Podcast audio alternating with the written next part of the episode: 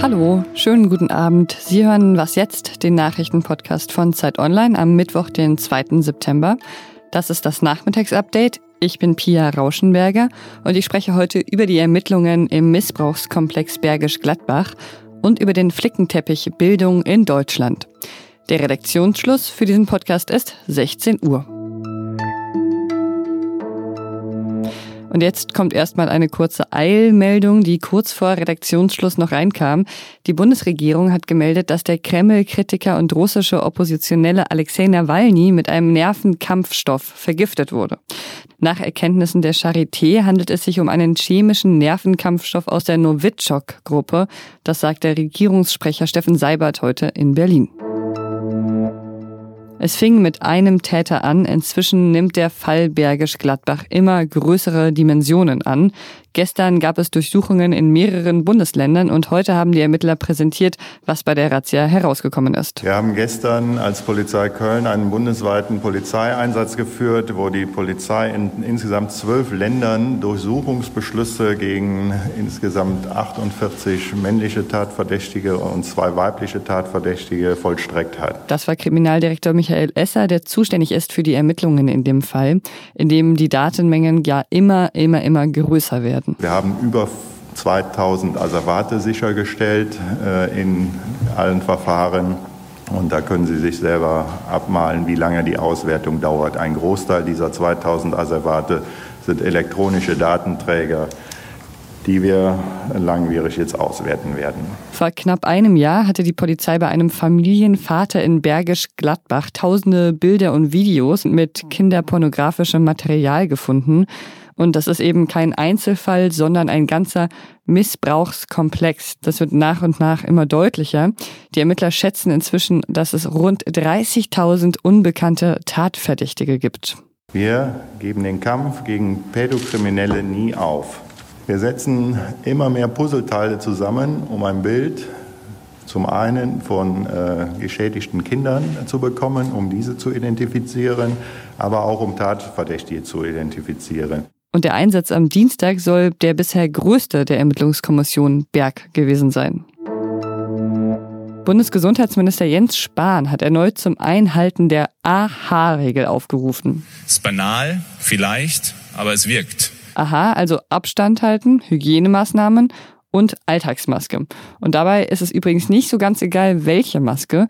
Masken mit Ventil und Gesichtsschilde aus Plastik, die sind zum Beispiel eher ungeeignet für den Infektionsschutz. Das zeigt eine Studie von Forscherinnen und Forschern der Florida Atlantic University.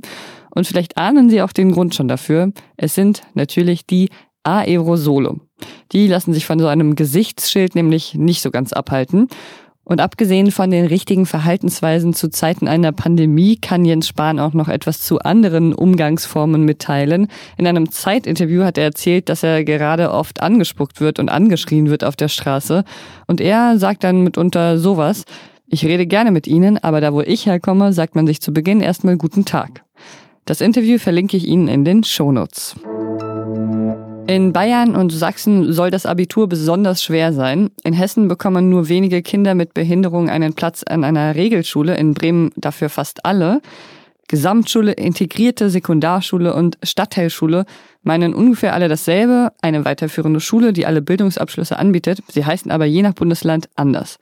Sie sehen schon, Bildung ist Ländersache in Deutschland, daher kommt dieser große Flickenteppich. Und das gibt einerseits den Ländern mehr Verantwortung, mehr Selbstbestimmung, andererseits kommt es dadurch natürlich auch zu Verwirrung. Und heute wurde das aktuelle Bildungsbarometer des IFO-Instituts präsentiert und das zeigt, dass viele Menschen in Deutschland eher unzufrieden mit dieser Situation sind. Und darüber spreche ich jetzt mit meiner Kollegin und Bildungsexpertin Pavin Sadik. Hi. Hallo Pia. Was wird in diesem IFO-Bildungsbarometer dargestellt? Ja, wie du äh, in deiner Einleitung schon gesagt hast, es geht um den Föderalismus. Also die ähm, Forscher haben die Leute gefragt, ähm, was sie denn gerne hätten. Und das Kernabitur soll ähm, äh, überall gleich sein, wünschen sie sich. Sie wünschen sich einheitliche Lehrpläne. Ja, das sind so ähm, so das, was am auffälligsten ist. Aha, das heißt, dieser Flickenteppich der Bildung in Deutschland, der ist nicht so beliebt. Aber was würden sich die Menschen denn wünschen? Wie soll Bildung denn organisiert sein? Also tatsächlich ist die Mehrheit, 60 Prozent der Befragten dafür, dass die Bundesregierung sich da einmischt, was ja bisher absolut tabu ist. Also sie möchten, dass der Bund die Rahmenbedingungen vorgibt, also einheitliche Lehrpläne, einheitliche Abschlussprüfungen, vor allen Dingen ähm, so ein Kernabitur in den Hauptfächern sollte zentral organisiert werden.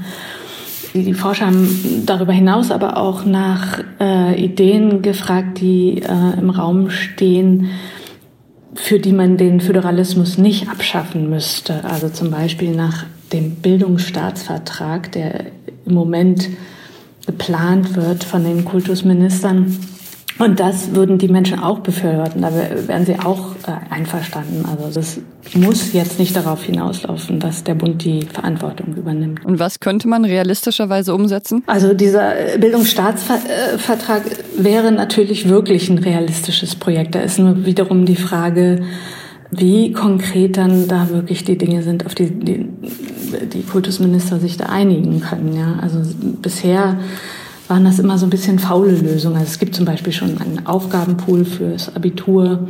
Das ist ja schon mal ein guter erster Schritt, aber ähm, jedes Bundesland darf halt entscheiden, dann die Aufgabe doch nicht zu nehmen oder die abzuwandeln und dann ist das Abitur wieder nicht vergleichbar natürlich. Alles klar, vielen Dank dir, Pavin. Danke dir, tschüss.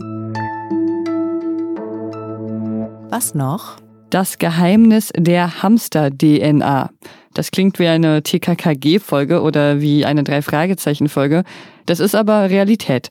Und anders als bei TKKG waren die ErmittlerInnen in diesem Fall leider nicht erfolgreich. Aber mal von vorne. Am Heidelberger Hauptbahnhof hatte ein Lokführer bei einem Kontrollgang in einer abgestellten S-Bahn eine Kühlbox aus Styropor entdeckt. Und darin hat er drei Ampullen voller Hamster-DNA gefunden. Er wusste natürlich nicht von Anfang an, dass da Hamster-DNA drin ist. Und ähm, deshalb kam erstmal der Entschärfungsdienst der Bundespolizei und ein Toxikologe, der konnte dann identifizieren, es ist Hamster-DNA. So, nur leider muss das Rätsel wohl rätselhaft bleiben. Heute hat ein Sprecher der Bundespolizei nämlich mitgeteilt, dass die Ermittler nicht davon ausgehen, den oder die Eigentümerin noch zu finden. Und da frage ich mich, was kann man mit zwei Ampullen voller Hamster-DNA eigentlich vorhaben? Vielleicht einen Corona-Impfstofftest? Oder steckt eine Sekte dahinter, die einen göttlichen Hamster verehrt und ihn klonen möchte?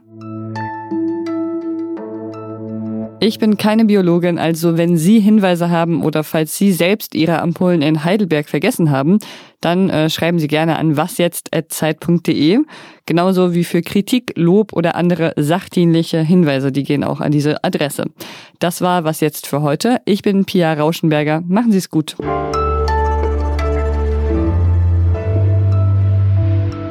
Jeden Tag wissen wir mehr. Jeden Tag lernen wir dazu.